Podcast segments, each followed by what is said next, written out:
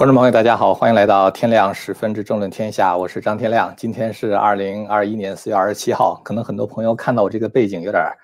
这个吃惊哈。这个我现在试着用绿背抠了一个虚拟的背景，所以 这个以后这个背景还要经常换啊。这个今天呢，想跟大家更新两个新闻啊，一个呢是中国人口普查的结果难产，但是呢，根据金融这个英国的《金融时报》获得的内部消息哈。这个《金融时报》说，尽管中国政府严格的计划生育政策有所放松，但是中国呢有望报告自1949年以来，这个记录到的首次人口下降。呃，而且呢，分析人士说呢，这个中国的人口可能很快就会这个被印度超过。印度的话呢，会成为世界上人口最多的国家。这个事儿的影响，我们一会儿再说两句哈，也说一说这一次人口减少和以前有什么不同。呃，还有一个新闻的话，就是关于亚利桑那哈，这个现在正在进行大选的这个审计工作。那么现在呢，角力是非常的激烈啊。共和党现在仍然可以继续进行审计，但是呢，明天就是礼拜三，这个新上任的由民主党任命的法官叫做马丁的啊，他将举行一个听证会，看民主党呢还有什么可说的，看他们对这个审计的质疑呢是否合理啊。所以呢，这个目前呢还不能完全排除在这个亚利桑那还会出现变数。咱们现在呢，先说第一个新闻哈。第一个新闻呢，就是这个，呃，大家可以看一下这个，这是呃自由亚洲电台转载的英国金融时报的报道。根据知情人士透露呢，最新的中国人口普查呢，在去年十二月份的时候已经完成，但是呢，一直没有公布。呃，这个二零一九年的时候，中国是人口超过了十四亿，但是呢，现在人口已经不到十四亿了啊，这是人口首次的下降。呃，人口普查的结果呢，本来是准备在这个四月初的时候发布的，但是呢，国家统计局呢，呃，在四月十六号的时候有一个发言人啊，他说这个统计的结果呢需要延迟，呃，延迟延迟的部分原因是说在正式宣布之前呢需要更多的准备工作。呃，其实是什么准备工作呢？就是说，实际上对于这个人口减少，当局还没有想到一个说法。也没有完全的想好，说这种减少对中国的未来发展意味着什么，所以这个他们可能需要有一些这个研究工作啊，然后的话好统一口径。呃，我查了一下哈，印度的人口呢现在是十三亿八千万，那么中国可能会是十三亿九千万多一点但是呢，印度的生育率比较高啊，印度的生育率呢现在是两点一八啊，也有人说是两点二二，也就是说呢，平均一位妇女呢要生两点一八个到两点二二个孩子。也就是一对夫妻哈，他的这个子女的数量是二点一八或者是二点二二，这也就意味着说他的人口呢会保持缓慢的增长。而中国的人口出生率呢，就是根据中国这个中央中央银行在上周发布的一个报告中，估计呢总的生育率，呃大概只有还不到一点五啊，官方的估计数字是一点八，但实际上的话会这个少于一点五。也就是说一对夫妻的话呢，现在。过去不是说一对夫妻只生一个孩子吗？现在一对夫妻的话，大概可以有一点五个孩子，但是可能还，呃，即使是这个数据的话，还是可能夸张。所以中国人口数量总体呢会萎缩啊，这样的话，这个印度可能很快就会超过中国。我们以前提到过哈，这个呃人口结构变化呢对经济的影响啊，这个这个就是因为这个人口的中值哈。越大啊，说明这个国家呢，这个人口越老啊，越往上抬的话，这个国家的这个经济活力呢就越差。中国其实，在改革开放之后，是这个人口红利起到了很大的作用啊，因为当时中国这个人口的这个中值的话，大概是二十几岁，而美国那个时候大概是三十岁出头，啊，所以等于中国有大量的劳动人口。大家知道，年轻人嘛，他比较健康，是吧？然后呢，他也不需要花太多的钱去。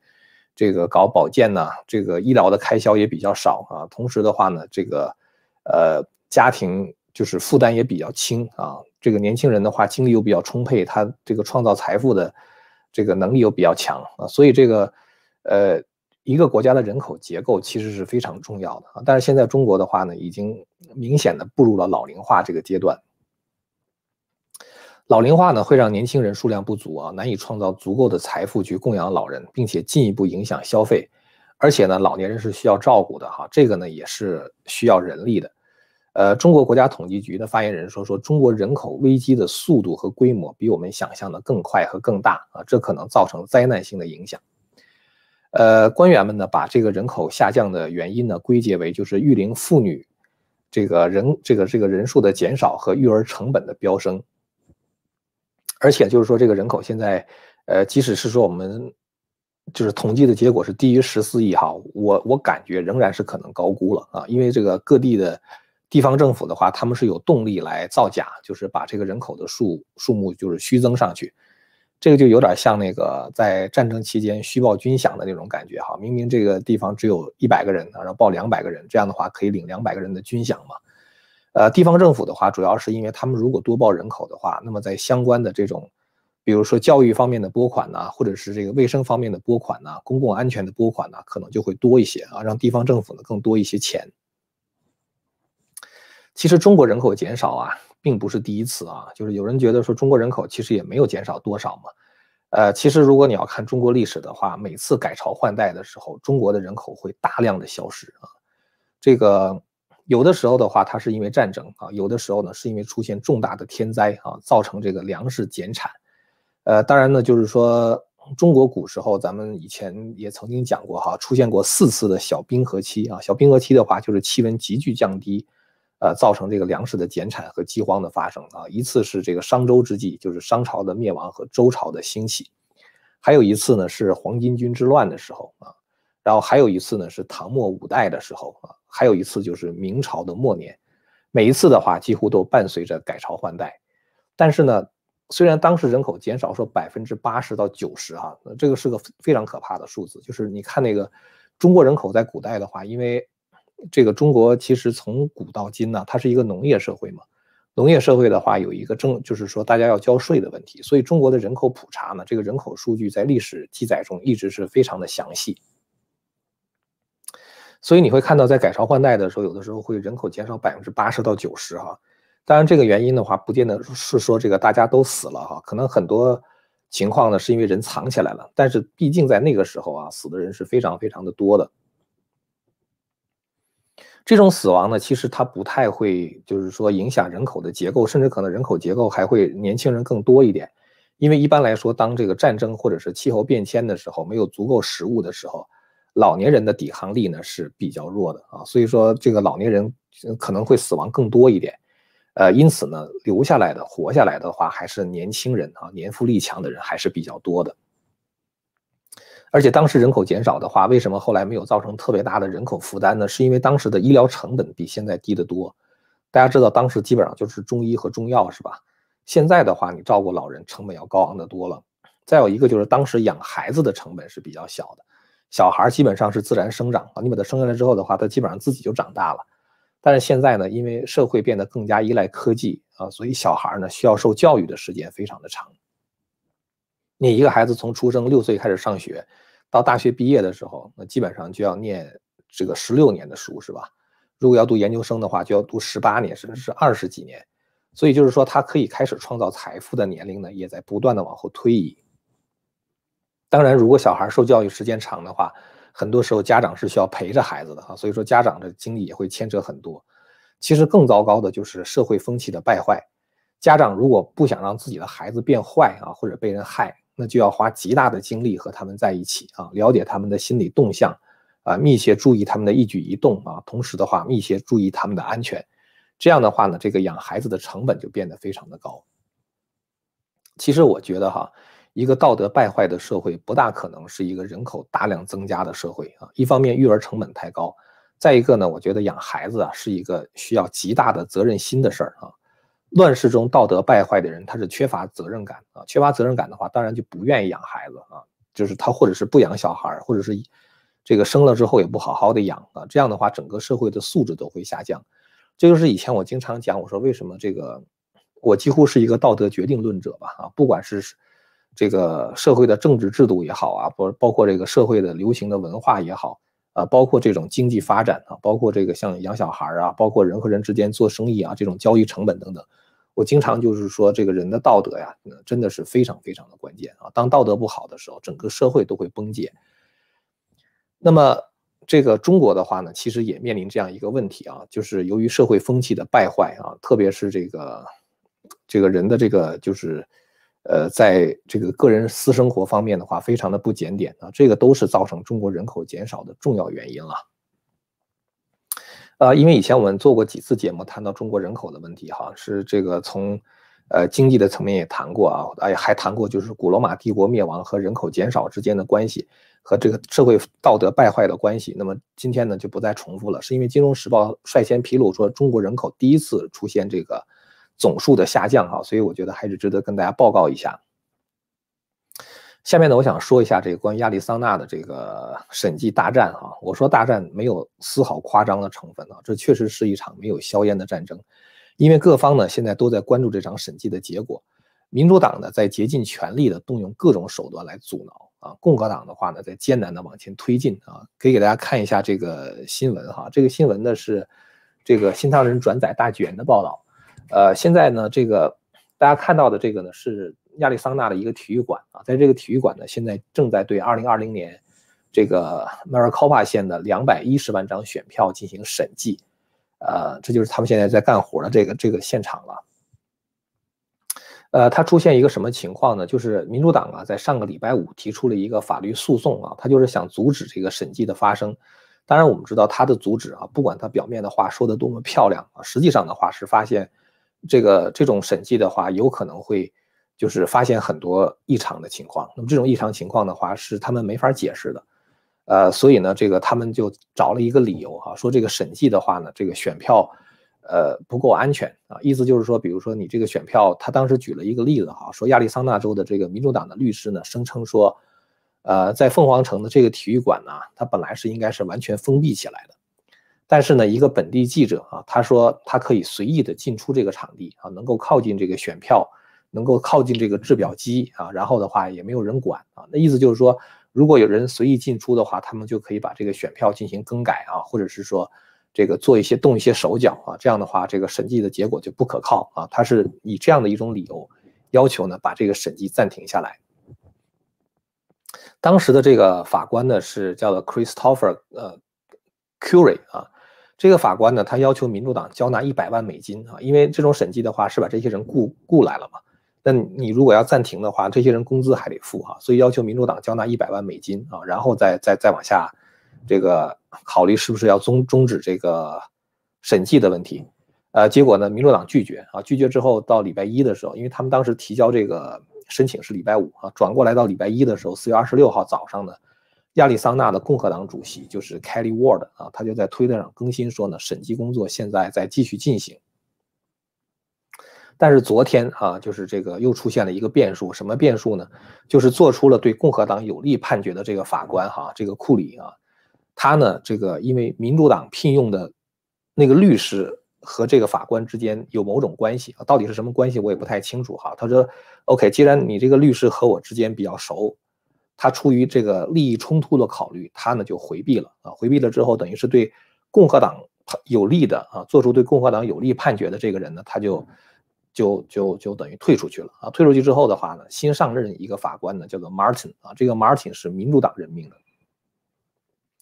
这个 Martin 他以前呢给一个法就是这个法律公司做，那法律公司叫做 Brown and Bain 啊，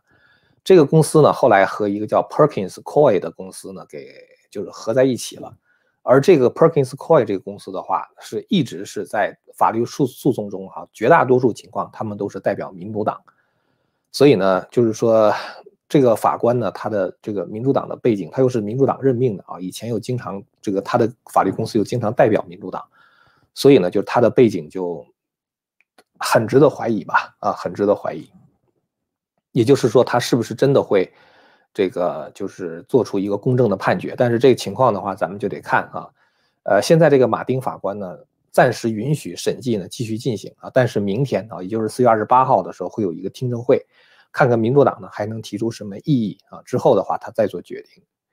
呃，川普总统呢发了一个声明哈，可以给大家看一下。川普总统说，这个极左翼的这个民主党人呢，现在已经疯了啊，就是说对这个。呃，现在正在进行的这个亚利桑那的审计呢，已经疯狂了啊！他们送了一百多个律师啊，到这个亚利桑那去啊，希望能够把它停下来。后面的话，他就说，因为他们知道会后面会发生什么啊，这事儿咱们不用给他翻译了，大家都知道，就是我们其实呢，也在等待着这个审计的结果啊，看看它是不是会跟我们预计的一样。这个里边呢有一个问题啊，就是审计的过程呢，其中有一块是要验证签名啊，这一点的话一直是民主党竭力竭力的阻止的。那么现在的话呢，有一个事情啊，就是在有一个地方做签名验证的时候，民主党非常的支持啊，而且做的极度的仔细。你觉得这个民主党很矛盾哈？他一方面极力的反对选举的这个签名验证，另外一方面呢，在某一个案例上又极力的支持啊。是什么案例呢？就是加州州长的罢免案啊。大家可以看一下这个 Brad Bar 这个新闻哈。加州呢发起了一个罢免他的这个州长这个纽纽森的这个活动，呃，那么加州的这个州务卿呢，加州的这个州务卿。对每一个罢免纽森的这个选票进行了认认真真的签名核对，最后的话呢，使得被拒绝的签名达到了将近百分之二十啊，实际上是百分之十九点八的签名都被这个拒绝了。他们当时呢，一共收到了，大家可以看到这地方有一个数字哈，他们当时呢，一共收到了两百零二十呃两百零二万六千六百一十七个签名。两百零二个零二万个签名，然后呢，这个他们拒绝了其中的四十万零五百七十五个签名啊，也就是拒绝率的话呢，达到了百分之二十啊，百分之十九点八。那么，但是呢，这个要求罢免纽森的签名呢，仍然超过了他的这个门槛啊，门槛的话，基本上来说是一百五十万嘛。现在，嗯，这个这个实际上合格的签名达到了一百六十万。给大家看这个是说什么呢？这个民主党真的是非常的双标，是吧？因为几乎所有核对签签名的这个想法，你只要一说，民主党就在说你做 voter suppression 啊，你你不让这个人家投票。但是呢，在罢免加州州长啊，这个民主党这个州长，这个民主党人，因为这个加州的这个州长 Newsom，他跟 Nancy Pelosi 是亲戚嘛，他跟这个众议院议长 Nancy Pelosi 是亲戚，所以说呢，这个民主党就想方设法的要保护他。啊，最后的话呢，就是踢扔掉了四十万张票之后，最后还剩下一百六十万张票啊，还是过了这个门槛过了这门槛以后呢，他说：“OK，过了这门槛的话，我们再给选民们